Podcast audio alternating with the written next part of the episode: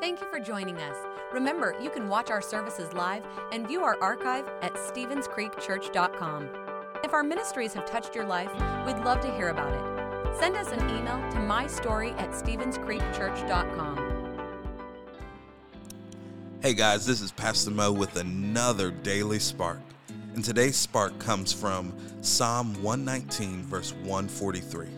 It says, As pressure and stress bear down on me, I find joy in your commandments. The writer of this psalm was going through a difficult time. And when we find ourselves in difficult times, we need to find a stress reliever.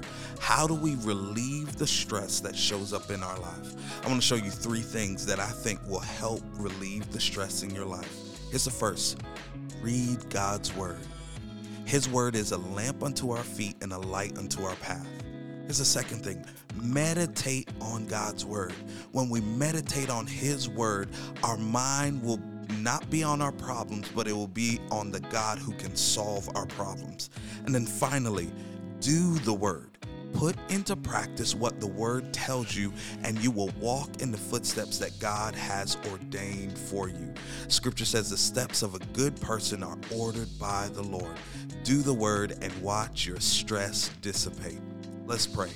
God, thank you so much that you have given us an antidote to the stress in our life. I pray, God, that we would read your word, meditate on your word, and do your word, and allow the joy that comes from your word and your commandments to permeate our lives. Be with us today. In Jesus' name, amen. Thanks for listening. If you would like to help support the ministries of Stevens Creek Church, please go to StevensCreekChurch.com and click the Give button. See you next time.